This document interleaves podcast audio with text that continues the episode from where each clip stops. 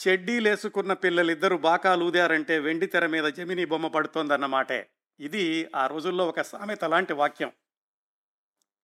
దక్షిణ భారతదేశ చలనచిత్ర స్వర్ణయుగంలోని అంటే పంతొమ్మిది వందల నలభై యాభై అరవై ఆ దశాబ్దంలోని ప్రముఖ స్టూడియోల్లో మోడర్న్ థియేటర్స్ గురించి ఏవిఎం స్టూడియోస్ గురించి విజయవాహిని గురించి ప్రసాద్ స్టూడియోస్ గురించి ఆయా స్టూడియోల వ్యవస్థాపకుల గురించి లోగడ కార్యక్రమాల్లో తెలుసుకున్నాం.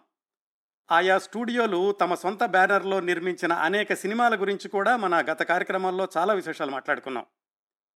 ఆ వరుసలో ఈరోజు మనం విశేషాలు తెలుసుకోబోతున్న స్టూడియో జెమినీ స్టూడియోస్ దాని అధినేత సుబ్రహ్మణ్యన్ శ్రీనివాసన్ ఎస్ఎస్ వాసన్ జెమినీ వాసన్. ఇటీవలే మనం మోడర్న్ థియేటర్స్ గురించి ఏవిఎం స్టూడియోస్ గురించి మాట్లాడుకున్నాం కదా ఆ సంగతులను ఒకసారి గుర్తు చేసుకుంటే టిఆర్ సుందరం ఏవి మెయ్యప్పన్లు ధనవంతుల కుటుంబం నుంచి వచ్చిన వాళ్ళు. ఆ తర్వాత వ్యాపారంలో ఎత్తుపల్లాలు చూశారే కానీ సినిమా రంగంలో ప్రవేశించడానికి వాళ్ళేమీ కష్టాలు పడలేదు ఇబ్బందులు ఎదుర్కొనలేదు. వాళ్ళిద్దరితో పోలిస్తే జమినీ వాసన్ బాల్యం ఆయన ఎదిగిన విధానం జీవితంలో విజయాలు సాధించిన వైనం పూర్తిగా భిన్నమైంది. అట్టడుగు నుంచి బయలుదేరి అత్యున్నత శిఖరం చేరి rags to riches story Gemini Vasan గారిది. పేదరికాన్ని జయించడం ఆయన తొలి లక్ష్యం. వ్యాపార సామ్రాజ్య విస్తరణ దాని తర్వాత దానంతట అదే జరిగింది. ప్రతిభను మేధస్సును పెట్టుబడిగా పెట్టి అవకాశాలను అన్వేషిస్తూ కొన్నిసార్లు అవకాశాలను సృష్టించుకుంటూ మరికొన్నిసార్లు అవకాశాలను అందిపుచ్చుకుంటూ ఇంకొన్నిసార్లు జమినీ వాసన్ నాలుగు దశాబ్దాల చలనచిత్ర సామ్రాజ్యానికి ఓ శతాబ్దపు పత్రికా వ్యవస్థకు పునాదులు వేసిన పద్ధతి వాటిని పెంచి పోషించిన విధానాలు నెలకొల్పిన రికార్డులు ఆశ్చర్యకరం ఆసక్తిదాయకం అద్భుతం అనిపించే వాస్తవ కథనం. రెండేళ్ళ వయసులో తండ్రిని కోల్పోయి తల్లి పడుతున్న కష్టాలు చూసి ఎట్లాగైనా జీవితంలో ఒక స్థాయికి చేరి తల్లి కష్టాలను తీర్చాలి అన్న ఏకైక ధ్యేయంతో ఒంటి మీద కేవలం ధోవతి చొక్కాతో మూడు వందల కిలోమీటర్ల పైగా సైకిల్ తొక్కుకుంటూ పదిహేడు సంవత్సరాల వయసులో మద్రాసు చేరారు ఎస్ఎస్ వాసన్. అంచెలంచెలుగా మద్రాసులో వ్యాపార సామ్రాజ్యాన్ని విస్తరించిన విధానం జెమిని అనే మూడక్షరాలను మద్రాసు చరిత్రలోనే కాక దక్షిణ భారత సాంస్కృతిక చరిత్రలోనే శిలాక్షరాలుగా చెక్కిన తీర్చిదిద్దిన చిరస్థాయిగా నిలబడేలాగా చేసిన విధానం జస్ట్ అమేజింగ్ మద్రాసులో చదువుకుంటూనే రైల్వే ప్లాట్ఫామ్ మీద పెన్నులు పెన్సిళ్ళు సబ్బులు రిబ్బన్లు ఇలాంటి వస్తువులు అమ్ముకున్నారు ఆయన సంపాదన కోసం. కథలు రాసి ప్రింట్ చేసి వాటిని కూడా రైల్వే స్టేషన్లో అమ్ముకుంటుండేవాళ్ళు. ఇంగ్లీషు నవలల్ని తమిళంలోకి అనువాదం చేసి పత్రికలకు ఇస్తుండేవాళ్ళు. వందేళ్ళ క్రిందటే ఇప్పటి అమెజాన్ శైలిలో ఆర్డర్లు తీసుకుని పోస్ట్ ద్వారా సామాన్లు పంపే చిన్న వ్యాపారాన్ని ప్రారంభించారు. చదువుకు స్వస్తి చెప్పి ఉద్యోగం వెతుక్కునే క్రమంలో ఉద్యోగం వచ్చినప్పటికీ సెక్యూరిటీ డిపాజిట్ కట్టడానికి డబ్బులు లేక అవకాశాన్ని వదులుకున్నారు. ఎస్ఎస్ వాసన్ అప్పుడు ఆ అవకాశాన్ని వదులుకోవడమే తరువాతి దశాబ్దాల్లో దక్షిణ భారత చలనచిత్ర పరిశ్రమ రూపురేఖలు మార్చే పథకాలకు ప్రణాళికలకు చిత్ర నిర్మాణాలకు కారణమైంది. మనం వార్తాపత్రికల్లో అప్పుడప్పుడు చదువుతూ ఉంటాం. ఫలానా పారిశ్రామికవేత్త ఖాయిలా పడిన పరిశ్రమను కొని దాన్ని లాభాల పాట పట్టించారు అని. ఎస్ఎస్ వాసన్ కూడా అలాగే అంచెలంచెలుగా ఎదిగారు. ఆయన చేపట్టిన ఏ ప్రాజెక్టు కూడా తను సొంతంగా పునాది వేసింది కాదు. వేరెవరో అపజయాలకు లొంగిపోయి చేతులెత్తేసినప్పుడు దీని సంగతి చూడాలి అనుకుని అలాంటి అవకాశాలను అందిపుచ్చుకున్న ధైర్యశాలి మేధావి ఎస్ఎస్ వాసన్. వద్దేళ్ళ క్రిందటే సంవత్సరంన్నర నడిచిన ఆనంద వికటన్ అనే పత్రిక మూతబడిపోతే దాన్ని కొని కొద్ది నెలల్లోనే లాభాల బాట పట్టించి తొంభై నాలుగు సంవత్సరాలుగా అంటే ఇంకా కొనసాగుతూ తమిళనాడులో ఇప్పటికీ కూడా నంబర్ వన్ పత్రికగా కొనసాగడానికి వందేళ్ళ క్రిందట ఎస్ఎస్ వాసన్ తీసుకున్న రిస్కే కారణం. మిత్రుడు ఒక ఆయన స్థాపించిన స్టూడియో అగ్ని ప్రమాదానికి గురై వేలానికి వస్తే దాన్ని కొని జెమినీ స్టూడియోగా మార్చుకున్నాడు ఆయన. అలాగే ఆ స్టూడియోలో మొదటిసారిగా సినిమా తీసే సంస్థ ఇబ్బందుల్లో పడి నిర్మాణం ఆపేసే స్థితికి వచ్చినప్పుడు ఆయన రంగంలోకి దిగి ఆ చిత్ర నిర్మాణాన్ని తను తీసుకుని ఆ విధంగా ఆయన నిర్మాత అయ్యారు ఆ తర్వాత నాలుగేళ్ళుగా నిర్మాణంలో ఉన్న సినిమాకి దర్శకత్వం చేస్తున్న మిత్రుడు మధ్యలో కాడిపడేస్తే తాను దర్శకుడిగా అవతారం ఎత్తి ఆ చిత్రాన్ని సూపర్ డూపర్ హిట్ చిత్రంగా తీర్చిదిద్దడమే కాకుండా పంతొమ్మిది వందల నలభై ఎనిమిదిలోనే ఇండియా మూవీగా నిలబెట్టిన ఘనత ఎస్ఎస్ వాసనది. ఆ చిత్రం చంద్రలేఖ. డెబ్భై సంవత్సరాల క్రిందటే ముప్పై ఐదు లక్షల బడ్జెటు పది లక్షల పబ్లిసిటీకి ఖర్చు పెట్టిన గుండె ధైర్యం వాసన్ గారిది. దక్షిణ భారత చలనచిత్ర పరిశ్రమ నుంచి రాజ్యసభకు నామినేట్ చేయబడిన మొట్టమొదటి వ్యక్తి జమినీ వాసన్. భారీ బడ్జెట్టు సినిమాల్లో ప్రతి సీన్లో కూడా లావిష్నెస్ ప్రచారంలో వినూత్న విధానాలు ఇలాంటి వాటికి పితామహుడుగా చెప్పుకోదగిన వ్యక్తి ఎస్ఎస్ వాసన్. ఆయన నమ్మిన సూత్రం ఏంటంటే బీ వైజ్ అండ్ అడ్వర్టైజ్. దక్షిణ భారత చలనచిత్ర పరిశ్రమలో చాలామంది మేము వాసన్ గారి నుంచి స్ఫూర్తి పొంది ఈ రంగానికి వచ్చామనో లేదా ఎస్ఎస్ వాసన్ గారి విధానాలే మాకు మార్గదర్శకమనో చెప్తుండేవాళ్ళు ఆ దశాబ్దాల్లో. జెమినీ స్టూడియోలోనూ ఆయన కొనసాగించిన ఆనంద వికటన్ పత్రికలో కూడా జమినీ వాసన్ గారి శిష్యరికం చేసి తమ భవిష్యత్తును తీర్చిదిద్దుకున్న వాళ్ళు నటీనటులు సాంకేతిక నిపుణులు రచయితలు అసంఖ్యాకం. వాళ్ళందరూ కూడా ఆయన రోజుల్లో బాస్ అని పిలుస్తుండేవాళ్ళు. ఆ బాస్ అని పిలవడం ఎంతవరకు వెళ్ళింటే వాళ్ళ అబ్బాయి కూడా వాళ్ళ నాన్నగారిని బాస్ అని పిలుస్తూ ఉండేవాడు. దక్షిణ భారత చలనచిత్ర పరిశ్రమలో బాస్ అని పిలిపించుకునే స్థాయికి ఎదిగిన స్వయం కృషి వలుడు ఎస్ఎస్ వాసన్. జెమినీ స్టూడియో నిర్మించిన మూడవ చిత్రం తెలుగు చిత్రం బాలనాగమ్మ. ఆ సినిమా నిర్మాణంలో అందులోని కథానాయిక తొలి తెలుగు గ్లామర్ తార కాంచనమాల. ఆమెకు జెమినీ వాసన్ గారులకు మధ్య జరిగిన వివాదం కాంచనమాల సినీరంగ నిష్క్రమణకు దారితీసి ఆ తర్వాత నలభై సంవత్సరాల పాటు ఆమె అజ్ఞాతంలో అధోలోకంలో జీవించడం కూడా జమినీ వాసన్ గారి గురించి మాట్లాడుకునేటప్పుడు ప్రస్తావించుకోవాల్సిన అంశం. ఇన్ని ప్రత్యేకతలున్న రికార్డులు సృష్టించిన జమినీ సంస్థ పుట్టు పూర్వాత్రాలు తెలుసుకోవడానికి మనం ఎస్ఎస్ వాసన్ గారి బాల్యం వద్ద ప్రారంభించాలి. జమినీ వాసన్ గారు తిరుత్తరైపూండి అనే ఊళ్ళో తంజావూరు జిల్లాలో ఉంటుంది ఆ ఊరు. అక్కడ జన్మించారు. అది వాళ్ళ అమ్మమ్మ గారి ఊరు. వాళ్ళ నాన్నగారు మాత్రం ఆ ఊరికి నలభై కిలోమీటర్ల దూరంలో ఉన్న నారీమనం అనే ఊళ్ళో ఉండేవాళ్ళు. పంతొమ్మిది వందల మూడు మార్చి పదో తారీఖున వాసన్ గారు జన్మించారు. అయితే వాళ్ళ కుటుంబ సభ్యులు ఏమంటారంటే అది అధికారులు రికార్డుల కోసం వేసింది. నిజానికి ఆయన పంతొమ్మిది వందల నాలుగు జనవరి నాలుగున జన్మించారంటారు. మనం లెక్కలకి వాటన్నిటికీ కూడా పంతొమ్మిది వందల మూడు మార్చి పదేనే తీసుకుందాం. వాళ్ళ నాన్నగారు ఈ కుర్రవాడు జన్మించిన రెండు సంవత్సరాలకే చనిపోయారు. అప్పుడు వాళ్ళ అమ్మ బాలంబాల్ ఈ కుర్రవాడిని తీసుకుని మళ్ళా పుట్టింటికి అంటే నారీమానం నుంచి తిరుత్తరైపుండికి వచ్చేశారు. అప్పటికి వచ్చేసరికి అక్కడ పరిస్థితి ఇంకా దారుణంగా ఉంది. వాళ్ళ అమ్మగారు చనిపోయారు. బాలంబాల్ గారి తమ్ముళ్ళు చెల్లెళ్ళు దాదాపుగా ఈ ఎస్ఎస్ వాసన్ గారి కంటే ఒక రెండు మూడు సంవత్సరాలు పెద్దవాళ్ళు అంతే అటు తల్లి లేని తండ్రి చూడవలసినటువంటి తమ్ముళ్ళు చెల్లెళ్ళు ఒక కొడుకు వీళ్ళందరినీ పోషించే బాధ్యత బాలంబాల్ గారి మీద పడింది. ఆమె చిన్నప్పుడే సంస్కృతం చదువుకున్నారు. ఆ జ్ఞానంతో అక్కడ చిన్నపిల్లలకి ట్యూషన్ చెప్పి కొంత డబ్బులు సంపాదించడం పండుగలు పబ్బాలు వస్తే ఈ పిండి వంటలు చేసి వాటి నమ్మి కొంత సంపాదించడం ఇలా ఆవిడ కుటుంబాన్ని పోషిస్తూ ఉండేది. అది చూశారు వాసన్ గారి చిన్నతనం నుంచి. ఒక విధంగా చెప్పుకోవాలంటే ఆయన మాతృమూర్తే ఆయనకు తొలి స్ఫూర్తి. ఈ కుర్రవాడిని ఎలాగో ఎస్ఎస్ఎల్సి వరకు చదివించారు. ఆ తర్వాత ఎలాగైనా సరే డిగ్రీ చదువుకోవాలి జీవితంలో మంచి స్థాయికి రావాలి అని కుర్రవాడిని చిన్నప్పటి నుంచి కూడా స్ఫూర్తినిస్తూ ఆమె పదిహేడు సంవత్సరాల వయసు వచ్చాక నువ్వు మద్రాసు వెళ్ళి చదువుకోరా అబ్బాయి అని పంపించారు. కానీ పంపించడానికి ఆవిడ దగ్గర ఏమి వందల వేలు డబ్బులు ఏమి లేవు వెళ్ళడానికి.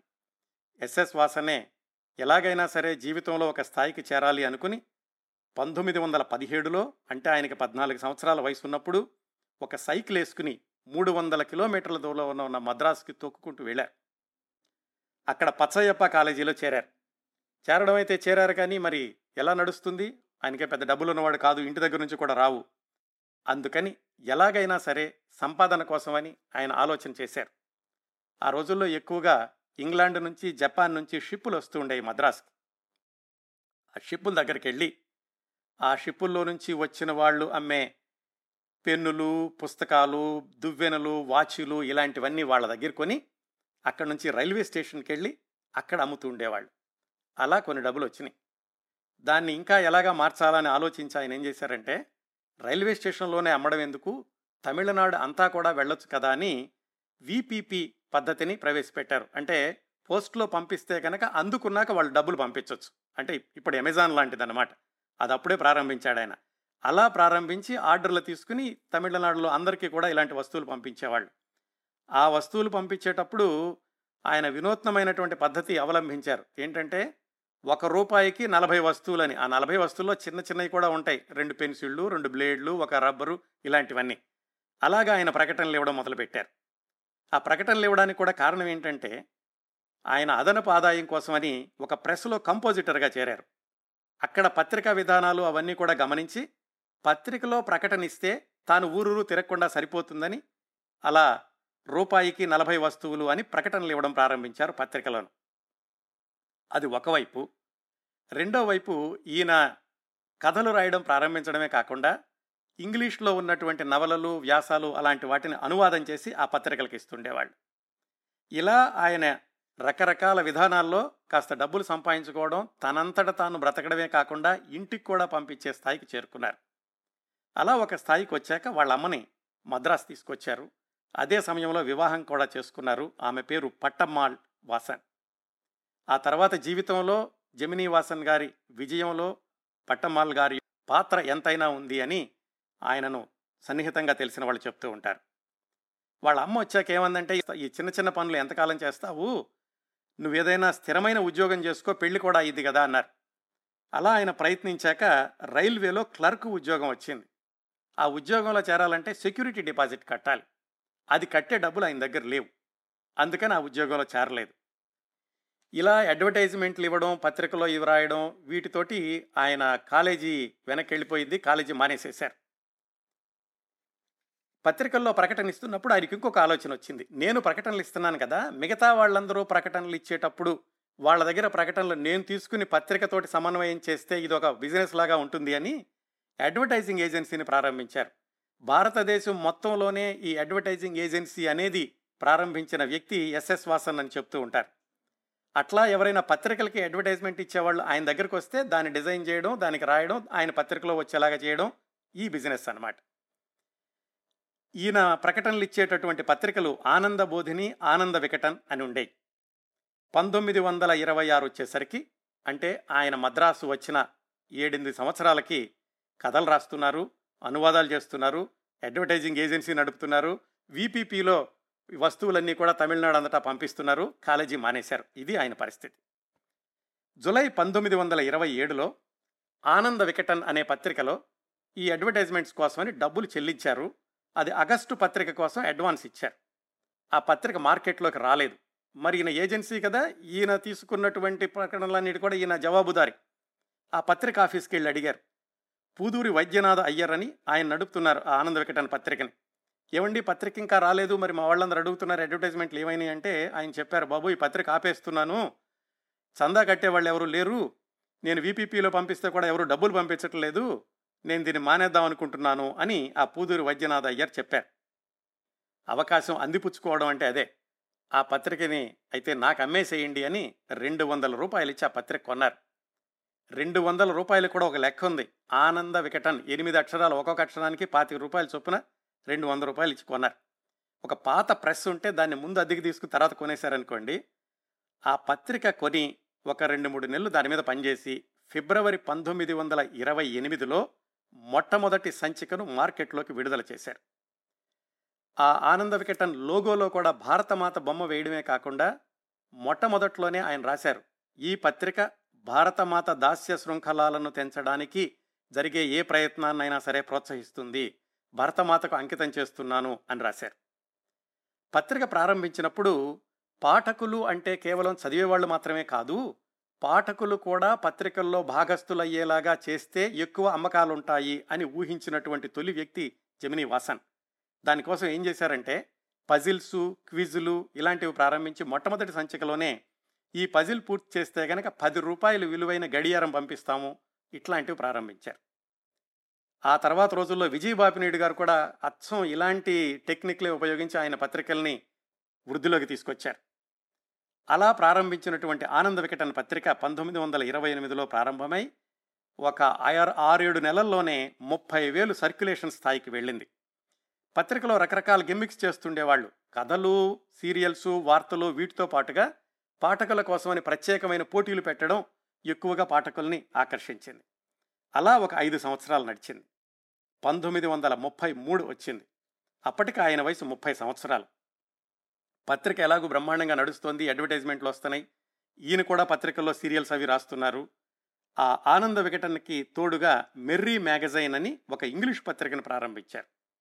ఆ మరుసటి సంవత్సరం నారదార్ అని ఇంకొక పత్రికను ప్రారంభించారు. ఆ రోజుల్లోనట బ్రిటిష్ వాళ్ళు ప్రచురించే అడ్వర్టైజర్స్ రివ్యూ అడ్వర్టైజర్స్ వీక్లీ అనే పత్రికల్లో అనే ఇంగ్లీషు పత్రికల్లో ఒక తమిళుడు తన తమిళ పత్రిక గురించి ప్రకటన ఇవ్వడం అనేది అదే మొదటిసారట. ఆయన యొక్క విజయానికి ముఖ్యమైనటువంటి కారణం ఏమిటంటారంటే సమర్థులైనటువంటి వ్యక్తుల్ని గుర్తించడం వాళ్ళని సరైన స్థానంలో నియమించుకోవడం. దీనికి ఒక ఉదాహరణ ఆయన ఈ ఆనంద వికటన్ పత్రికను నడుపుతూ నారదాన్ పత్రికను మొదలుపెట్టినప్పుడు ఆర్. కృష్ణమూర్తి ఆయన ఒక ఆయన ఏదో తమిళనాడులో ఏదో పల్లెటూళ్ళలో ఉంటున్నారు అక్కడ నుంచి ఆయన కథలు అవి రాస్తున్నారు. ఆయన రాసినటువంటి కథలు అవి చూసి ఆయన ఈ రచయితకు చాలా అద్భుతమైనటువంటి భవిష్యత్తు ఉంటుంది అని ఊహించి ఆయన అసలు చూడకుండానే ఆయనతో మాట్లాడే అవసరం లేకుండానే ఆయనకి ఉత్తరం రాసి మీకు నా పత్రికలో ఎడిటర్గా ఉద్యోగం ఇస్తున్నాను రండి అని ఆయనకి టికెట్లు పంపించడము అలాగే మద్రాసు ఫ్యామిలీతో వచ్చేసేయండి అని ఆయనకు కావాల్సిన ఏర్పాట్లన్నీ చేయడం కూడా చేశారు. ఆ ఆర్ కృష్ణమూర్తి అన్న ఆయనే కల్కి కృష్ణమూర్తి అని తమిళనాడులో చాలా అద్భుతమైనటువంటి రచయితగా గౌరవనీయమైన రచయితగా పేరు తెచ్చుకున్నారు. తర్వాత ఇప్పటికి కూడా తమిళులు కల్కి కృష్ణమూర్తి అంటే చాలా గౌరవం ఇస్తారు ఆయన రచనలకి. అలాగా ఒక వ్యక్తిని గుర్తించడం చూడకపోయినా కానీ ఆయనలోని ప్రతిభకు విలువ ఇవ్వడం అనేది జమినీవాసన్ గారి విజయాల్లో ఒకటి. అలా కల్కి కృష్ణమూర్తి గారు మద్రాసు రావడం ఈయన ప్రారంభించినటువంటి నారదార్ అనే పత్రికకి ఎడిటర్ కావడం జరిగింది. అలాగే ఇంకొక వ్యక్తిని ఎస్ఎస్ వాసన్ గారు చేరదీసింది కల్కి సదాశివన్ అంటారు. ఎంఎస్ సుబ్బలక్ష్మి ప్రముఖ గాయని గారి భర్త. ఆ సదాశివన్ గారిని తన పత్రికల్లో అడ్వర్టైజింగ్ విభాగంలో చేర్చుకున్నారు. ఎంఎస్ సుబ్బలక్ష్మి గారు వాసన్ గారి భార్య పట్టమ్మాళ్ గారు జీవితాంతం చాలా ఆత్మీయమైనటువంటి మిత్రులాగా ఉంటూ ఉండేవాళ్ళు. ఇది పంతొమ్మిది వందల ముప్పై మూడు నుంచి ముప్పై ఆరు వరకు జరిగింది. ఇంతవరకు అసలు ఆయనకి సినిమాలతో పరిచయం కానీ సినిమాల్లోకి వెళ్ళాలని కానీ ఏమాత్రం అనుకోలేదు. పంతొమ్మిది వందల ముప్పై ఆరులో ఏం జరిగిందంటే ఈయన తాను నడుపుతున్నటువంటి ఆనంద వికటన పత్రికలో సతీ లీలావతి అని ఒక సీరియల్ రాస్తున్నారు. ఆ సీరియల్ చదివినటువంటి మురుదాచల చెట్టియార్ అనే ఆయన కోయంబత్తూరు నుంచి సినిమాలు పంపిణీ చేసేటటువంటి వ్యక్తి. ఆయన మద్రాసు వచ్చి వాసన్ గారిని కలుసుకుని మీ పత్రికలో మీరు రాస్తున్న సతీ లీలావతి అనే సీరియల్ని నేను సినిమాగా తీద్దాం అనుకుంటున్నాను హక్కులు కావాలని ఆయనకి డబ్బులు చెల్లించి ఆయన దగ్గర తీసుకున్నారు. ఆ సినిమాకి దర్శకుడు ఎల్లిస్ ఆర్ డంగన్ అని అమెరికన్ అమెరికన్ వ్యక్తి తమిళ సినిమాకి ఎందుకు దర్శకత్వం వహించాడు? అవన్నీ అతి త్వరలోనే తెలుసుకుందాం. ఆయన దర్శకత్వంలో ఈ సతీ లీలావతి సినిమాని తీశాడు మురుదాచల చెట్టియార్ అనే ఆయన. ఆ సినిమా ద్వారా చాలామంది రంగస్థల నటుల్ని చిత్రసీమకు పరిచయం చేశారు. వాళ్ళందరూ కూడా తర్వాత చాలా మంచి పేరు తెచ్చుకున్నారు. సినిమాలో ఒక చిన్న పోలీస్ ఇన్స్పెక్టర్ పాత్ర వేశాడు ఒక అతను. అతను తర్వాత రోజుల్లో తమిళ చిత్రసీమను పరిపాలించారు. ఆయనే ఎంజీఆర్. ఎంజీఆర్ మొట్టమొదటి సినిమానే సతీ లీలావతి. ఈ సినిమాకి ఎస్ఎస్ వాసన్ గారికి సంబంధం ఏమీ లేదు. కేవలం కథ ఇచ్చారు అంతే. ఆ సినిమా బ్రహ్మాండంగా ఆడింది. అది గమనించారు ఈయన. మనం కూడా సినిమా ఫీల్డ్లోకి వెళితే బాగుంటుంది అనుకున్నారు. పైగా అప్పటికే సినిమా వాళ్ళందరూ కూడా ఈయన పత్రికల్లో ప్రకటనలు అది ఇవ్వడానికి వస్తూ ఉండేవాళ్ళు. అయితే సినిమాలు తీద్దామని అనుకోలేదు ఆయన. సినిమాలు పంపిణీ చేస్తే మంచి బిజినెస్ అవుతుంది కదా అని జెమినీ పిక్చర్స్ సర్క్యూట్ జీపీసీ అనే సంస్థను పంతొమ్మిది వందల ముప్పై ఏడులో ప్రారంభించారు. అంటే జెమినీ స్టూడియో పెట్టడానికి ముందే ఈ జెమినీ అన్న పేరుని ఆయన మొదలుపెట్టారు జెమినీ పిక్చర్ సర్క్యూట్ ద్వారా. అది మొదలుపెట్టాక సినిమాలు పంపిణీ చేయడం ప్రారంభించారు. ఆ సినిమాలు పంపిణీ చేసే క్రమంలో ఆయనకి కె. సుబ్రహ్మణ్యం అనే ఒక లాయర్ పరిచయం అయ్యారు. ఈ కె. సుబ్రహ్మణ్యం గారి గురించి మనం లోగడ కార్యక్రమంలో పూర్తి స్థాయి కార్యక్రమాన్ని నిర్వహించుకున్నాం. మీరు యూట్యూబ్లోకి వెళ్ళి కిరణ్ ప్రభ స్పేస్ కె. సుబ్రహ్మణ్యం అని సెర్చ్ చేస్తే ఆ కార్యక్రమాన్ని వినొచ్చు. ఆయనను తమిళ సినీ భీష్ముడు అంటారు సుబ్రహ్మణ్యం గారిని. ఆయన పరిచయం అయ్యాక వసన్ గారి దగ్గరికి వచ్చి ఆనంద వికటంలోనే సేవా సదన్ అనే ఒక సీరియల్ వస్తుంటే దాన్ని హక్కులు కొనుక్కున్నారు నాలుగు వేల రూపాయలు ఇచ్చి ఆ సేవా సదన్ అనే సీరియలు మున్షీ ప్రేమ్చంద్ అనే హిందీ రచయిత వ్రాసిన నవలకి అనువాదం. ఆ కథతోటి కె సుబ్రహ్మణ్యం గారు సేవా సదన్ అనే సినిమాని నిర్మించారు పంతొమ్మిది వందల ముప్పై ఎనిమిదిలో విడుదల చేశారు. ఆ సినిమా గురించి కూడా మనం కె సుబ్రహ్మణ్యం గారి కార్యక్రమంలో మాట్లాడుకున్నాం. ఎంఎస్ సుబ్బలక్ష్మి ప్రముఖ గాయని ఆవిడ నటించిన మొట్టమొదటి సినిమా కూడా ఈ సేవా సదన్. ఆ సినిమాలో లాభాలు వచ్చినాయి కె. సుబ్రహ్మణ్యం గారికి. అది పంపిణీ చేసింది ఎస్ఎస్ వాసన్. ఈ పంపిణీ చేసిన సినిమా విజయవంతం అయ్యాక ఆయనకు ఆలోచన వచ్చిందంటే తరువాతి సినిమాలో నేను పెట్టుబడి కూడా పెడతాను అని చెప్పారు కె. సుబ్రహ్మణ్యం గారికి అలాగా తాను పెట్టుబడి పెట్టి పంపిణీదారుడుగానే కాకుండా నిర్మాణంలో కూడా భాగస్వామ్యుడైనటువంటి సినిమా త్యాగభూమి. అది కె. సుబ్రహ్మణ్యం గారు తీసిన తరువాతి చిత్రం. మధ్యలో ఇంకో రెండు మూడు తీశారనుకోండి ఆయన. ఈ సినిమాకి తాను భాగస్వామి అయ్యాక ప్రచారంలో వినూత్న పద్ధతి అది జమినీవాసన్ గారి బలం. దానికి ఏం చేశారంటే ఆ సినిమా కథని తన ఆనంద వికటన్ పత్రికలో సీరియల్లాగా వేశారు. ఒకవైపు సినిమా నిర్మాణం జరుగుతోంది ఒకవైపు ఆ సినిమా కథ సీరియల్లాగా పత్రికలో వచ్చింది అది రాసింది కల్కి కృష్ణమూర్తి గారు. సీరియల్గా వచ్చేటప్పుడు మామూలుగా కథలేస్తారు కదా ఇలస్ట్రేషన్స్ అలా కాకుండా ఆ సినిమా స్టిల్స్ పెట్టి సీరియల్ వేశారు. అలా ఇరవై వారాల పాటు ఆ సీరియల్ వేశారు. అక్కడ సినిమా నిర్మాణం పూర్తయింది. ఇక్కడ సీరియల్ పూర్తయింది. ఆ సీరియల్ వచ్చేటటువంటి పేజీలు కూడా గ్లాసీ పేపర్ తోటి ఆ ఇరవై వారాలు అయ్యాక ఎవరైనా వాటిని చించి కుట్టుకుంటే చక్కటి పుస్తకం అయ్యేలాగా దాన్ని ప్రింట్ చేశారు. ఈ మార్కెటింగ్ గిమ్మిక్స్ అన్నీ కూడా ఆయన బలం మొట్టమొదటి నుంచిను. సీరియల్ పూర్తయింది. అక్కడ సినిమా విడుదలైంది. అద్భుతమైనటువంటి విజయం సాధించింది. ఆ సినిమా కె సుబ్రహ్మణ్యం గారి ఆదర్శాలకు అనుగుణంగా దాంట్లో మహాత్మా గాంధీని పోలినటువంటి పాత్ర అలాగే డీకే పట్టమ్మాళ్ళ గారి పాటలు ఆ పాటల్లో రాట్నం వడికేవాళ్ళు ఇలాంటివన్నీ కూడా ఉన్నాయి.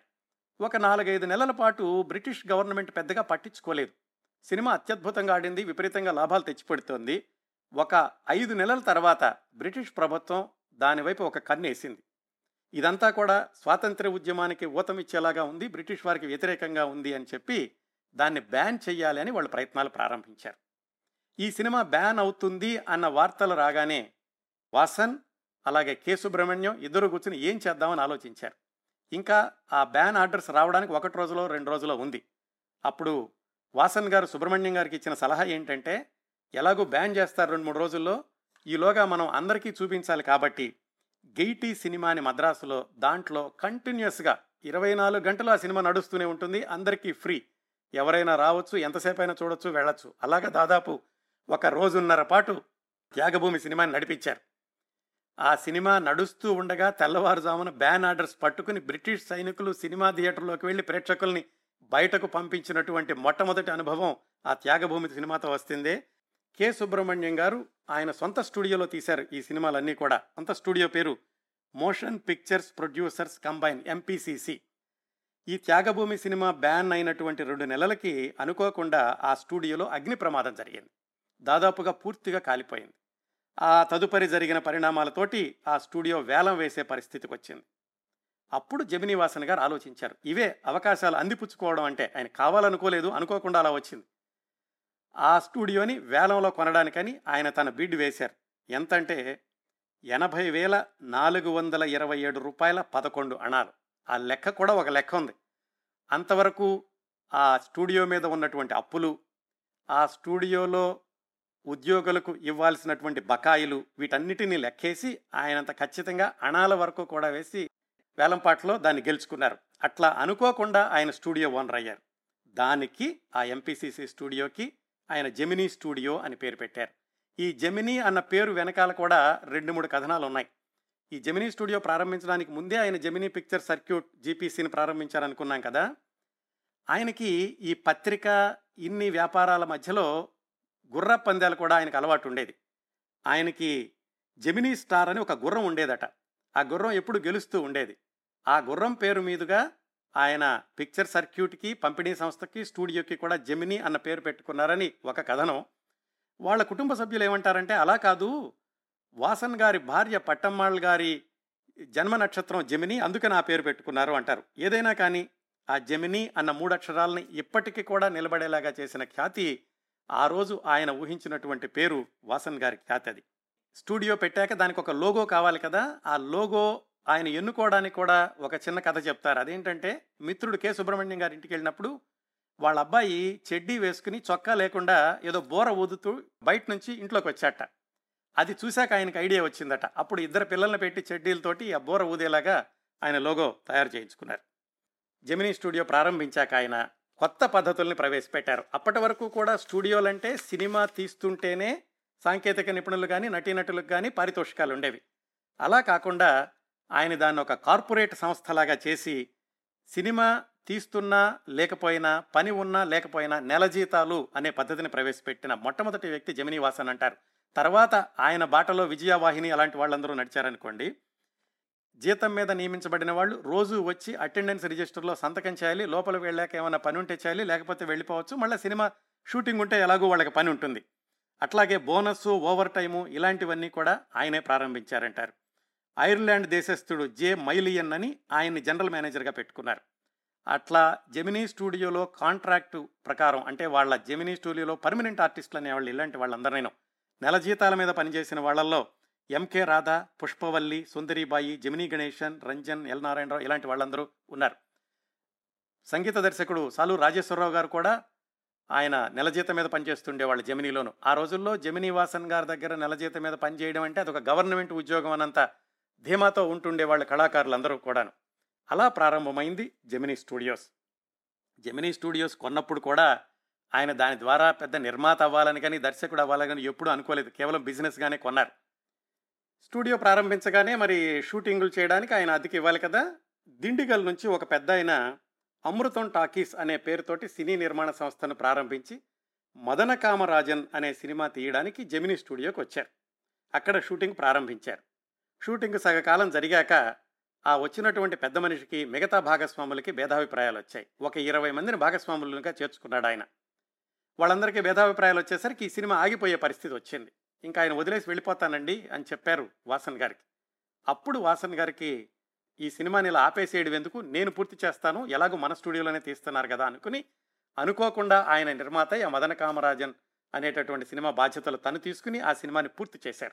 కాకపోతే ఆ సినిమా జెమినీ పిక్చర్స్ అని రాయలేదు. ఆ సినిమా మీద produced for Dindigul Amrutham pictures by Gemini studios అని రాశారు. ఆ విధంగా అఫీషియల్గా జెమినీ పిక్చర్స్ అని కాకపోయినా కానీ జమినీవాసన్ గారి నిర్మాణంలో విడుదలైన మొట్టమొదటి చిత్రం మదన కామరాజన్ అది పంతొమ్మిది వందల నలభై ఒకటి అక్టోబర్ ఇరవై ఎనిమిదిన విడుదలైంది. దానికి దర్శకత్వం వహించింది బిఎన్ రావు అని తెలుగాయనే ఆ సినిమా ఒక మాదిరిగా ఆడింది. కాకపోతే సినిమా నిర్మాణంలో ఆయనకి అనుభవం వచ్చింది కాబట్టి సినిమా నిర్మాణాన్ని ఇక తానే కొనసాగిద్దాం అనుకున్నారు. విచిత్రంగా జెమినీ పిక్చర్స్ అనే పేరు మీద విడుదలైన మొట్టమొదటి చిత్రం తెలుగు చిత్రం.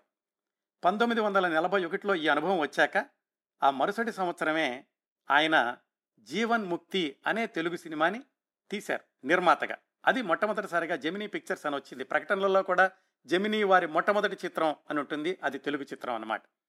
దాన్ని కూడా ఆయన మిత్రుడు కె. సుబ్రహ్మణ్యం గారు అంతకు ముందు తీసిన భక్త చేత అనే తమిళ సినిమా సూపర్ హిట్ అయితే దాన్ని పునర్నిర్మించారు తెలుగులో. అది పంతొమ్మిది వందల నలభై రెండు జనవరి పద్నాలుగున విడుదలైంది. దాని దర్శకుడు టీవీ నీలకంఠన్ అని ఆయన వాసన్ గారి మిత్రుడే. ఆయన నిజానికి దర్శకుడేమి కాదు. తర్వాత కూడా ఏ సినిమాలో కూడా దర్శకత్వం చేయలేదు. ఏవో కారణాల వల్ల ఆయన దర్శకుడు అని పెట్టారు కానీ నిజానికి ఆ సినిమా దర్శకత్వంలో ఎక్కువగా సహాయం చేసింది ఒక తెలుగు ఆయనే. ఆయన పేరు ఎల్ఎస్ నారాయణ ఎల్ సత్యనారాయణ. అలా అంటే చాలామందికి తెలియదు లంక సత్యంగా ఆ తర్వాత ఆయన ప్రసిద్ధుడు సినిమా నటుడుగాను ఒకటి రెండు సినిమాల దర్శకత్వంలోను. ఆ లంక సత్యం గారు ఎక్కువగా దర్శకత్వం చేశారు. నీలకంఠం గారి పేరుంది.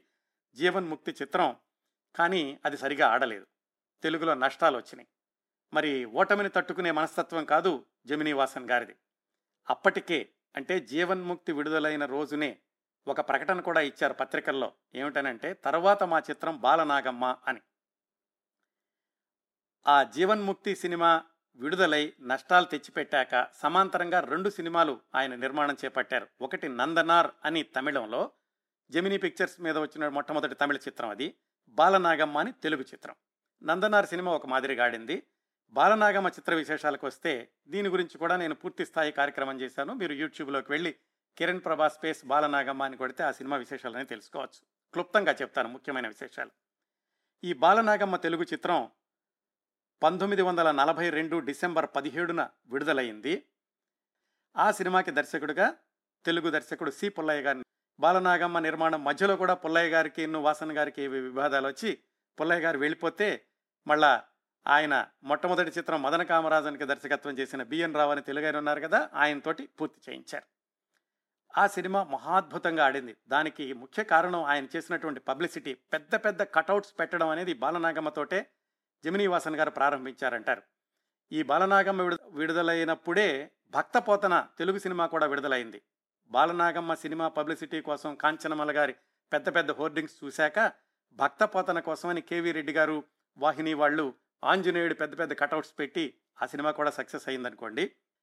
ఈ బాలనాగమ్మని గురించి ప్రస్తావించుకున్నప్పుడు మొట్టమొదట్లో చెప్పినట్టుగానే ఈ చిత్రం తర్వాతే తెలుగువారి తొలి గ్లామర్ తార కాంచనమల గారు చిత్రరంగం నుంచి నిష్క్రమించారు. ఏం జరిగింది ఏమైంది అనే దానికి విభిన్న కథనాలు ఉన్నాయి పంతొమ్మిది వందల నలభై ఎనిమిదిలో తెలుగు సినిమా అనేటటువంటి పత్రికలో వచ్చినటువంటి ఒక కథనం చెప్తాను. ఖచ్చితంగా ఇదే జరిగింది అని నేను చెప్పడం లేదండి. ఆ పత్రికలో వచ్చింది వార్త మాత్రమే మీకు చెప్తాను. పంతొమ్మిది వందల నలభై ఎనిమిది అక్టోబర్లో వచ్చింది అది. దాని ప్రకారం కాంచనమల గారు అప్పటికే చాలా పేరు తెచ్చుకున్నారు. విడివిడిగా చిన్న చిన్న బ్యానర్స్లో పనిచేసే కంటే జమినీ దగ్గర పనిచేస్తే బాగుంటుంది అని ఆమె ఈ జమినీ వాసన్ గారి దగ్గర నాలుగైదు సినిమాలు చేయడానికి కాంట్రాక్ట్ రాశారు. బాలనాగమ్మ సినిమా షూటింగ్ ప్రారంభమైంది. సినిమా షూటింగ్ మధ్యలో ఉండగా ఏదో ఒక విషయంలో కాంచనమాల గారికి యూనిట్ సభ్యులకి భేదాభిప్రాయాలు వచ్చి కొంచెం గొడవ జరగడం ప్రారంభమైంది. అప్పుడు వాసన్ గారు అక్కడికి వెళ్ళారు. ఆయన ఏదో సర్ది చెప్పబోయారు. సర్ది చెప్పబోతుంటే కాంచనమాల గారు వాసన్ గారిని ఏదో నిందించారని అందువల్ల వాసన్ గారు బయటికి వెళ్ళిపోమని చెప్పారని ఆ తరువాత నష్టపరిహారంగా లక్ష రూపాయలు చెల్లించమని కాంచనమాల గారికి నోటీసు పంపించారని ఇదంతా ఆ పత్రికలో రాశారు. ఆ నోటీస్ చూసి కాంచనమాల గారు బెదిరిపోయి సరే రాజీకి వచ్చారు ఆమెకు జమినీ వాసన్ నెలవారీ జీతాల చొప్పున ఇరవై రెండు వేల ఐదు వందల రూపాయలు ఇచ్చేశారు అప్పటికే. ఈ రాజీకి వచ్చాక బాలనాగమ్మ సినిమా పూర్తయ్యేటట్టు ఆ తర్వాత నెలకి ఐదు వందల రూపాయల చొప్పున కాంచనమాల గారికి పారితోషికం ఇస్తూ ఆ తర్వాత సినిమాల్లో నిర్మించుకునేటట్లు ఒక ఒప్పందానికి వచ్చారు బాలనాగమ్మ. చిత్ర నిర్మాణం సజావుగా సాగిపోయింది అద్భుతమైనటువంటి విజయం సాధించింది. కాకపోతే ఈ మొత్తం పరిణామాలతోటి కాంచనమాల గారు మానసికంగా దెబ్బతిని ఆవిడ తెనాలి వెళ్ళిపోయారు. ఆ తర్వాత నలభై సంవత్సరాలు అక్కడే ఉన్నారు. కాంచనమాల గారి గురించి కూడా పూర్తి స్థాయి కార్యక్రమం ఉంది. మీరు యూట్యూబ్లో వినొచ్చు నేను చేసిందే. ఇది జరిగింది అక్కడ. దీనికి రకరకాల వర్షన్స్ కూడా ఉన్నాయి. ఏది నిజమో ఏది అబద్ధమో అని ఇప్పుడు చెప్పలేము. ఇది జరిగి ఎనభై సంవత్సరాలైంది. ఎవరూ కూడా చూసిన వాళ్ళు లేరు. వాళ్ళు చెప్పింది వీళ్ళు చెప్పింది అందులో విన్నది మాత్రమే. వాస్తవంలో జరిగింది ఏమైనా కానీ పర్యవసానం మాత్రం కాంచనమాల గారి సినీ రంగ నిష్క్రమణం. ఈ బాలనాగమ్మ ద్వారా జరిగింది. మరుసటి సంవత్సరం మరొక విజయం ఆయనకు మంగమ్మ శబదం అని తమిళంలో తీశారు. ఆ మంగమ్మ శబదం చిత్రం ద్వారా వైజయంతమాల గారి తల్లి వసుంధరాదేవిని పరిచయం చేశారు. ఆ ఒక్క చిత్రంతోటే వసుంధరాదేవి గారు కూడా తారాపదాన్ని అందుకున్నారు. పంతొమ్మిది వందల నలభై మూడులో వరుసగా జమినీ వాసన్ గారికి అద్దిన విజయం ఆ మంగమ్మ శబదం తర్వాత దాన్ని తెలుగులో మంగళ అనే పేరుతోనూ హిందీలో కూడా మంగళ అనే పేరుతోనూ ఆ తర్వాత ఏడు సంవత్సరాలకి. ఇది మంగప శబదం తమిళంలో పంతొమ్మిది వందల నలభై మూడులో వస్తే పంతొమ్మిది వందల యాభైలో హిందీలోను పంతొమ్మిది వందల యాభై ఒకటిలో తెలుగులోనూ తీశారు. కానీ హిందీలోను తెలుగులోను మాత్రం వసుంధరాదేవి గారు కాదు హీరోయిన్. ఆ రెండింటిలో కూడా భానుమతి గారు హీరోయిన్. భానుమతి గారు అప్పటికే చాలా పేరున్నటువంటి నటీమణి. రెండు సినిమాల్లోనూ కలిపి ఆవిడకు లక్ష రూపాయల పారితోషికం ఇచ్చి తెలుగులోను హిందీలోనూ కూడా మంగళ పేరుతో ఈ మంగమ్మ శపథం సినిమాని తీశారు. ఇలా ఆయన వరుస విజయాలు సాధించుకుంటూ అంటే పంతొమ్మిది వందల నలభై ఒకటిలో స్టూడియో ప్రారంభిస్తే అనుకోకుండా ఆయన నిర్మాతై జీవన్ముక్తి సరిగా ఆడకపోయినా కానీ నందనార్ బాలనాగమ్మ మంగమ్మ శపథం ఇలా వరుస విజయాలతో జమినీ స్టూడియోని కొనసాగిస్తూ కొన్ని ఉన్నతమైన ప్రమాణాలని కొన్ని పద్ధతుల్ని విధానాలని ఒక పరిశ్రమ లాంటి విధానాలని ప్రవేశపెట్టారు జమినీ వాసన్ గారు. ఇక్కడ నుంచి కొన్ని మైలురాళ్ళ లాంటి చిత్రాలని చూసుకుంటూ వెళదాం. ఆ తరువాత విజయవంతమైన చిత్రం కాదు కానీ మనం మాట్లాడుకోవాల్సినటువంటి చిత్రం పంతొమ్మిది వందల నలభై ఏడు సెప్టెంబర్లో అంటే భారతదేశానికి స్వాతంత్ర్యం వచ్చాక వచ్చింది. మిస్ మాలిని అని. ఈ సినిమాకి ఉన్న కొన్ని ప్రత్యేకతలు ఏమిటంటే ఆర్కే నారాయణ్ ఆయన తెలుసు కదా ప్రముఖ కార్టూనిస్టు రచయిత మాల్గుడి డేస్ రాసిన ఆయన.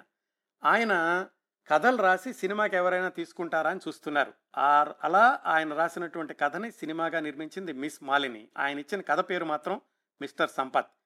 ఈ మిస్ మాలినిలో హీరోయిన్ పుష్పవల్లి గారు. ఆమె అంతకుముందు ఐదారు సంవత్సరాల నుంచి జమినీ స్టూడియోలోనే ఉన్నారు పర్మనెంట్ ఆర్టిస్ట్ గాను.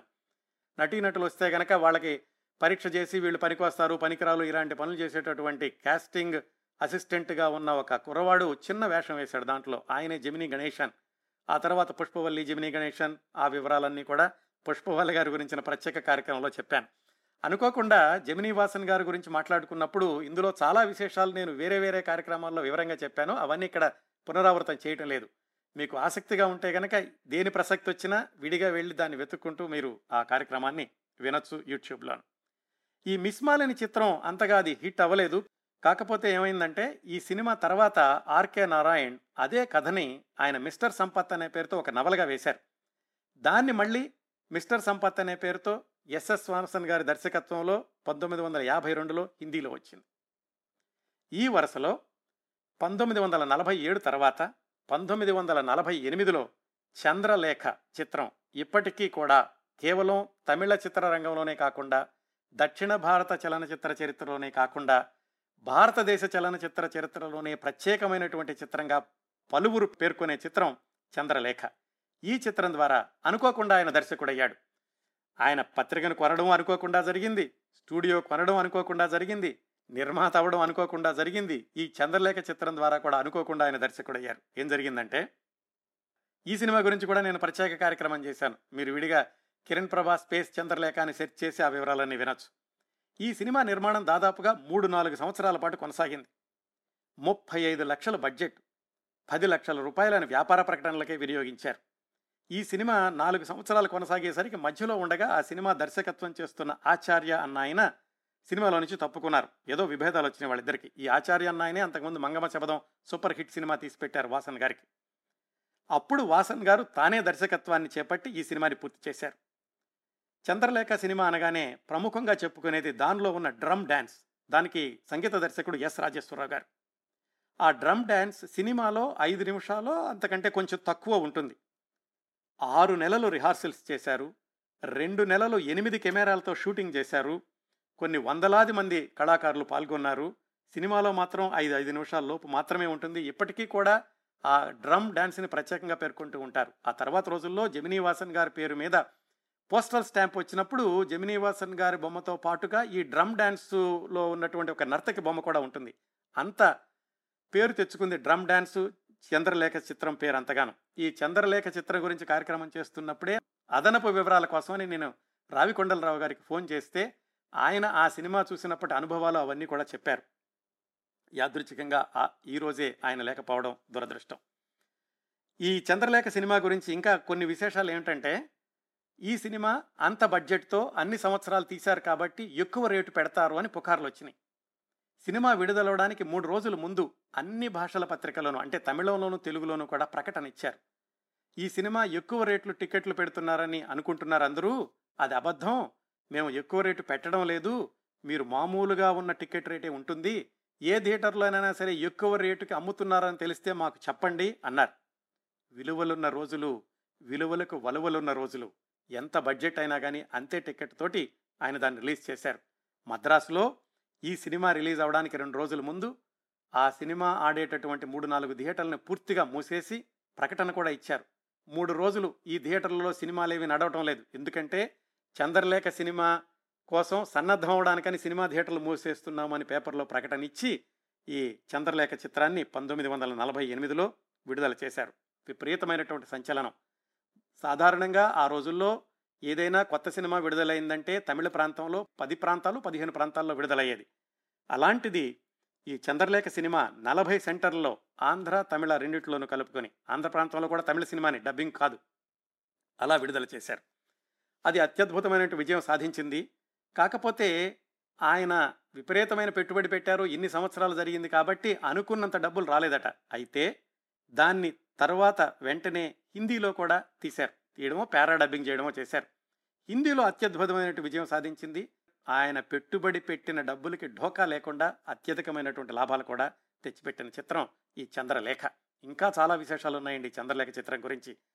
జపాన్లో విడుదలైన మొట్టమొదటి దక్షిణ భారతదేశ చలనచిత్రం ఈ చంద్రలేఖ. ఆ తర్వాత జపాన్ అనగానే రజనీకాంత్ గారి సినిమాలు అవన్నీ కూడా మీకు తెలిసే ఉంటుంది. పంతొమ్మిది వందల నలభై ఎనిమిదిలోనే జపాన్లో విడుదలైన చిత్రం చంద్రలేఖ. అంత విజయం సాధించింది చంద్రలేఖ చిత్రం ఎస్ఎస్ వాసన్ గారి తొలి దర్శకత్వంలో వచ్చిన చిత్రం. ఆ తర్వాత మైలురాయిగా చెప్పుకోవాలంటే అవ్వయ్యార్ అని సినిమా పంతొమ్మిది వందల యాభై మూడులో విడుదలైంది. చాలా ప్రతిష్టాత్మకమైనటువంటి చిత్రం ఈ అవ్వయ్యార్ అనేది. సుమారుగా అదే రోజుల్లో ఏవిఎం వాళ్ళు సినిమాని విడుదల చేశారు. పంతొమ్మిది వందల యాభై రెండు అక్టోబర్లో విడుదలైంది. ఆ చిత్రంలో ద్రవిడ ఉద్యమానికి మద్దతునిస్తూ కాంగ్రెస్ పార్టీకి కొంచెం విమర్శిస్తూ సంభాషణలు ఉన్నాయని అందరూ అనుకున్నారు. అది జమినీ వాసన్ గారి దృష్టికి వచ్చింది. జమినీ వాసన్ గారు చాలా బలమైనటువంటి కాంగ్రెస్ వాది జాతీయవాది ఆయన ఆనంద వికటన్ పత్రిక పెట్టినప్పుడే భారత మాత సేవ కోసం అని పత్రిక పెడుతున్నాను అని చెప్పారు. అందుమూలనే ఆయనకి పంతొమ్మిది వందల అరవై నాలుగులో తర్వాత రోజుల్లో రాజ్యసభ మెంబర్గా ఇచ్చారు. చనిపోయే వరకు కూడా ఆయన రాజ్యసభ మెంబర్గా ఉన్నారు. ఎంత ఆయన కాంగ్రెస్ వాది అనడానికి ఒక ఉదాహరణ. ఆయన చనిపోయే రోజు పంతొమ్మిది వందల అరవై తొమ్మిది ఆగస్టు ఇరవై ఆరున కూడా కొడుకుని పిలిచి హిందూ పేపర్ చదివించుకుని ఇదిగో కాంగ్రెస్ పార్టీ విడిపోయేటట్లుగా ఉంది ఏమవుతుందో నాకు విశేషాలు చెప్పు అని అడిగారట. ఆ తర్వాత కొద్ది రోజులకి కాంగ్రెస్ పార్టీ విడిపోయింది. అది వేరే విషయాలు అనుకోండి అంత బలమైన కాంగ్రెస్ వాది అయిన వాసన్ గారు ఈ అవ్వయ్యార్ చిత్రాన్ని పరాశక్తి సినిమాకి సమాధానంగా విడుదల చేయాలనుకున్నారు. అవ్వయ్యార్ చిత్రం అనేది అప్పటికప్పుడు ఆయన అనుకుని ప్రారంభించిన చిత్రం కాదు. అంతకు ముందు దాదాపుగా ఏడెనిమిది సంవత్సరాలుగా నిర్మాణంలో ఉంది. చంద్రలేఖ సినిమా ఎలాగైతే నాలుగైదు సంవత్సరాలు నడిచిందో ఎవ్వయ్యార్ సినిమా కూడా అన్ని సంవత్సరాలుగా నిర్మాణంలోనే ఉంది. అన్ని సంవత్సరాల్లో దాదాపుగా ఆరు నుంచి ఎనిమిది గంటల పాటు నిడివి ఉండే ఫిలింని ఎక్స్పోజ్ చేసి పెట్టారు. కానీ పూర్తి చేయలేకపోయారు. ఏదో కారణాల వల్ల దాన్ని అలాగ కొనసాగిస్తూ వచ్చారు. దాని దర్శకుడు కూడా ఎస్ఎస్ వాసన్ గారే. ఆయనకి సొంత స్టూడియో ఉంది కాబట్టి మిగతా సినిమాలు నడుస్తున్నాయి కాబట్టి లాభాలు వస్తున్నాయి కాబట్టి అన్ని సంవత్సరాలు చిత్ర నిర్మాణం జరిగినా కానీ ఆయన భరించగలిగారు. ఎప్పుడైతే ఈ పరాశక్తి సినిమా విడుదలైందో ఏవిఎం వాళ్ళది ఆ రోజే ఆయన పంతొమ్మిది వందల యాభై మూడు ఆగస్టు పదిహేనున స్వాతంత్ర దినోత్సవం రోజున ఈ సినిమాని విడుదల చేస్తాను అని ప్రకటించి అంతవరకు తీసినటువంటి ఆరు ఎనిమిది గంటల ఫిలిం అంతటిని చూసి మరొక రెండు గంటల పాటు ఆయన సినిమా తీసి మొత్తం దీని అంతట్లో నుంచి సినిమా కావాల్సిన దృశ్యాలను ఎన్నుకుని ఆ అవ్వయ్యార్ సినిమాని ముందు అనుకున్నట్టుగానే పంతొమ్మిది వందల యాభై మూడు ఆగస్టు పదిహేనున విడుదల చేశారు. అన్ని సంవత్సరాలు నడిచినా కానీ ఆ అవ్వయ్యార్ సినిమా చూస్తుంటే అన్ని సంవత్సరాల పాటుగా మళ్ళా మళ్ళా తీశారన్న విషయం ఎక్కడ ప్రేక్షకులకు అనిపించదు. ఏకరీతిగా ఉంటుంది ఆ చిత్రం ఇప్పుడు చూసినా కానీ. ఆ అవ్వయ్యార్ సినిమా ఎంత ప్రతిష్టాత్మకంగా తీసుకున్నారంటే ఆయన అవ్వయ్యార్ అనేటటువంటి పాత్ర దాని మీద రెండు మూడు కథనాలు ఉన్నాయి ప్రముఖమైనటువంటి తమిళ రచయిత్రి చిన్నప్పుడు ఆవిడ పెరగడం తర్వాత ఆవిడకి వివాహం చేయబోయే సమయంలో దేవుడి దగ్గరికి వెళ్ళి నాకు వివాహం వద్దు నేను నీ సేవలోనే ఉంటాననేసరికి దైవం ఆవిడను యవ్వనం వివాహం ఇవన్నీ కూడా దాటేసేసి వెంటనే ఆమెను ఒక వృద్ధాప్యం వచ్చేలాగా చేస్తాడు. అనుకోకుండా వృద్ధాప్యంలోకి వెళ్ళినటువంటి అవ్వయ్యార్ ఆ తర్వాత కవితలు రాయడం ప్రజాసేవ చేయడం సంఘసేవలో బ్రతకడం ఇదంతా కూడా తమిళనాడులో చాలా ప్రచారంలో ఉన్నటువంటి కథ. అవ్వయ్యార్ పాత్ర వేసిన ఆవిడ కేబి సుందరంబాళ్ గారు. అవ్వయ్యార్ చిన్నప్పటి పాత్రని కుచల కుమార్ గారు వేశారు. కేబి సుందరంబాళ్ గారు మరి అన్ని సంవత్సరాలు ఈ సినిమా షూటింగ్లో పాల్గొన్నారు కదా! దానికోసమని నెల నెల అత్యధిక పారితోషికం చెల్లించి ఆయన కేబి సుందరంబాళ్ గారిని ఆ సినిమాలో అన్ని సంవత్సరాలు కూడా నటించేలాగా కొనసాగించారు.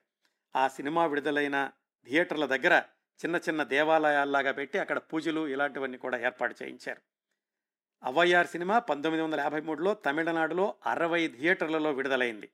ఇంకా ఆయన వినూత్నంగా ఏం చేశారంటే సాధారణంగా సినిమా రాగానే ఆ సినిమా రికార్డులు గ్రామ్ఫోన్ రికార్డులుగా వస్తుండే ఏవిఎం వాళ్ళ సినిమాల గురించి తెలుసుకున్నప్పుడు కూడా చెప్పుకున్నాం మనం. విచిత్రంగా జమినీ వాసన్ గారు అవ్వయ్యార్ యొక్క పాటల్ని గ్రామ్ఫోన్ రికార్డులుగా విడుదల చేయలేదు. అది కూడా సినిమాకి అదనపు ఆకర్షణ అవుతుందనుకున్నారు అలాగే అయ్యింది కూడా.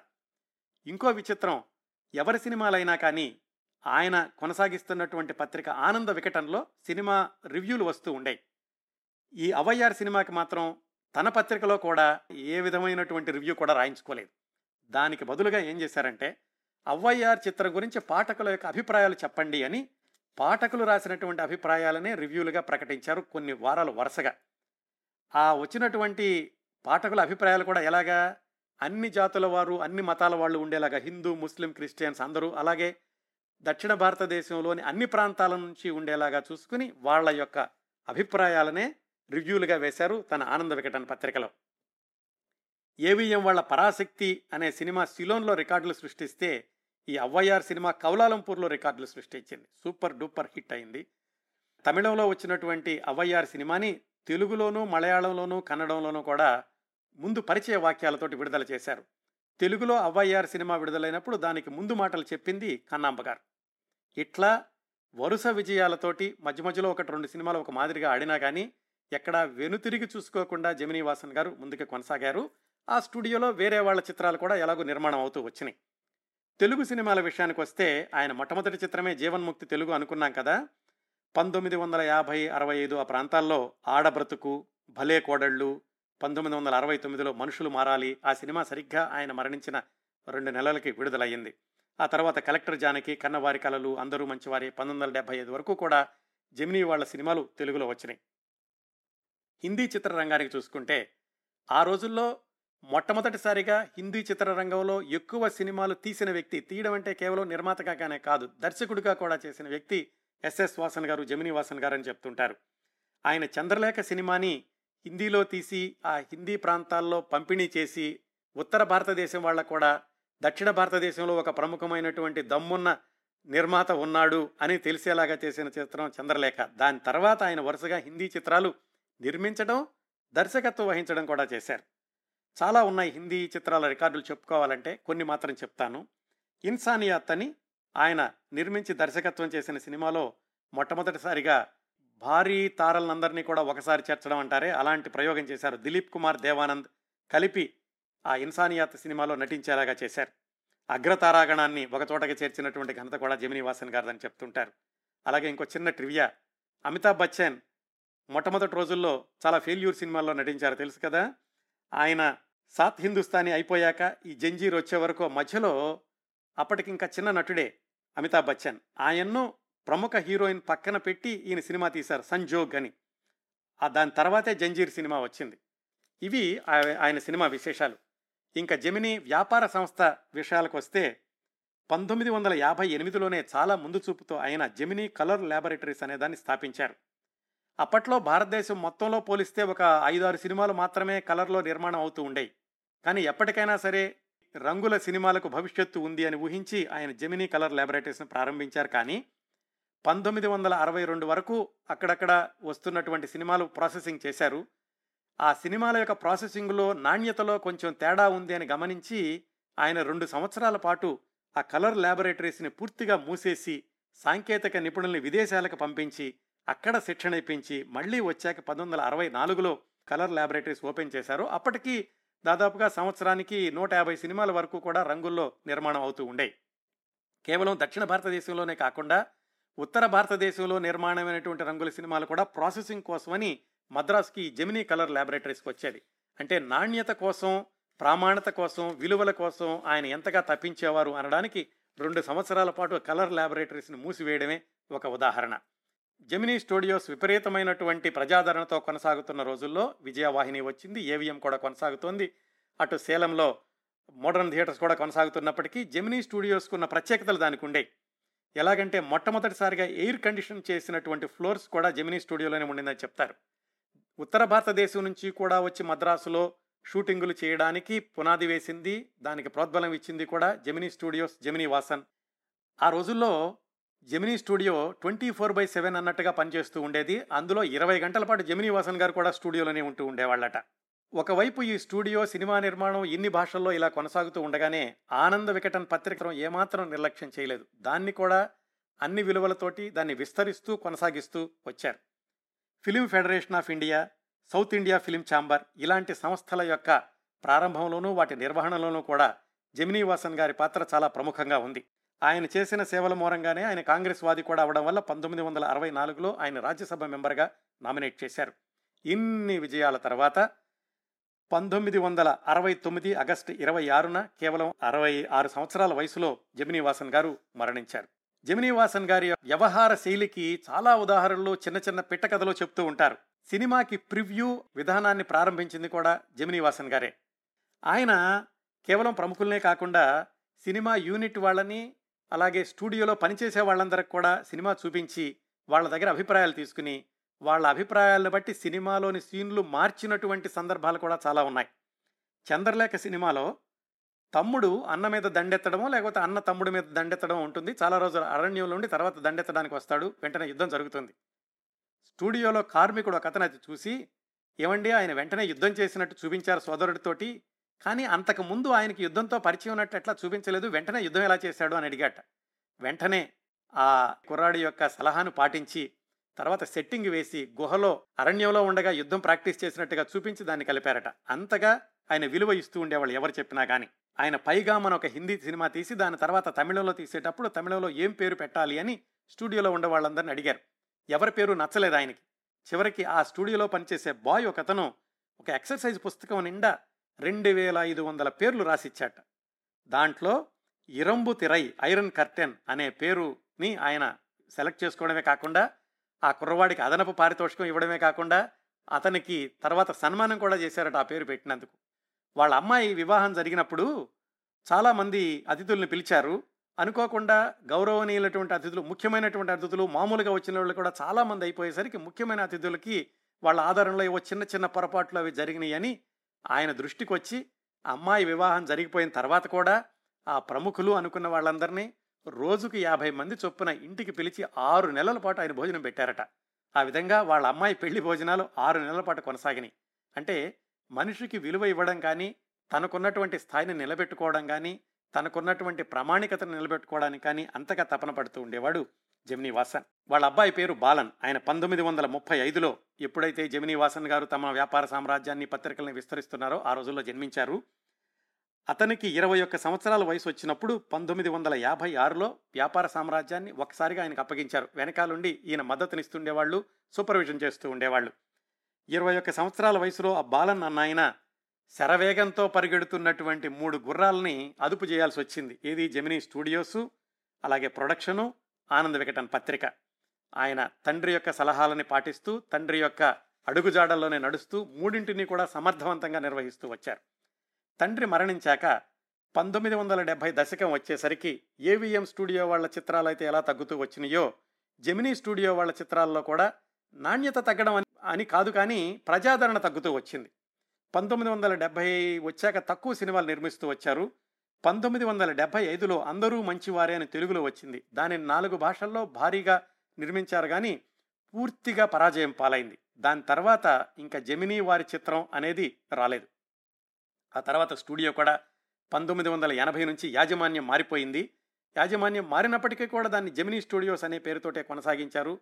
ఆ తర్వాత కొద్ది సంవత్సరాలకి ఆ స్టూడియోని కూడా పడగొట్టేసి నాకున్న సమాచారం ప్రకారం ప్రస్తుతం మద్రాసులో ఇప్పుడు మనం మాట్లాడుకుంటున్న జెమినీ స్టూడియోస్ ఉన్న స్థలంలో పార్క్ హోటల్ ఉన్నట్లుగా నా దగ్గర ఉన్న సమాచారం నిజమే అనుకుంటున్నాను అది. అలా జెమినీ స్టూడియోస్ అనేది ఒక విధమైనటువంటి ముగింపుకి వచ్చింది. కానీ ఆనంద వికటన్ పత్రిక మాత్రం అదే ప్రమాణాలతో అదే ప్రజాదరణతో దాదాపు వంద సంవత్సరాలుగా అంటే పంతొమ్మిది వందల ఇరవై ఆరు నుంచి ఇప్పటి వరకు చూసుకుంటే తొంభై నాలుగు సంవత్సరాలుగా కొనసాగుతోంది. జమినీ వాసన్ గారు అబ్బాయి బాలన్ గారు రెండు వేల పద్నాలుగులో మరణించాక వాళ్ళ అబ్బాయి ఆయన పేరు కూడా శ్రీనివాసన్. ఆయన ఈ ఆనంద వికటన్ పత్రికని నడుపుతున్నారు. కేవలం ఒక పత్రికే కాకుండా జూనియర్ వికటన్ అని అలాగే చాలా పత్రికలు ప్రారంభించారు. కేవలం పత్రికలే కాకుండా ఆయన యూట్యూబ్ ఛానల్స్ ప్రారంభించి దాని ద్వారా కూడా చిత్రాలు తీస్తున్నారు. కాలాలు మారినా తరాలు మారినా యాజమాన్యాలు మారినా జెమినీ అన్న బ్యానర్ ఇంకా వెలుగుతూనే ఉంది. ఇక ముందు కూడా వెలుగుతూనే ఉంటుందని మనం ఆశించవచ్చు. ఎస్ఎస్ వాసన్ తీర్చిదిద్దిన ఆనంద వికటన్ను అదే స్ఫూర్తితో కొనసాగిస్తూ మారుతున్న కాలానికి సాంకేతికతకు పాఠకుల అభిరుచికి అనుగుణంగా విస్తరిస్తున్న ఎస్ఎస్ వాసన్ కుటుంబ సభ్యుల్ని కూడా మనం అభినందించి తీరాలి. ఇవండి సుబ్రహ్మణ్యన్ శ్రీనివాసన్ ఎస్ఎస్ వాసన్ జమినీ వాసన్ గారి గురించి నేను సేకరించగలిగినంత సమాచారం.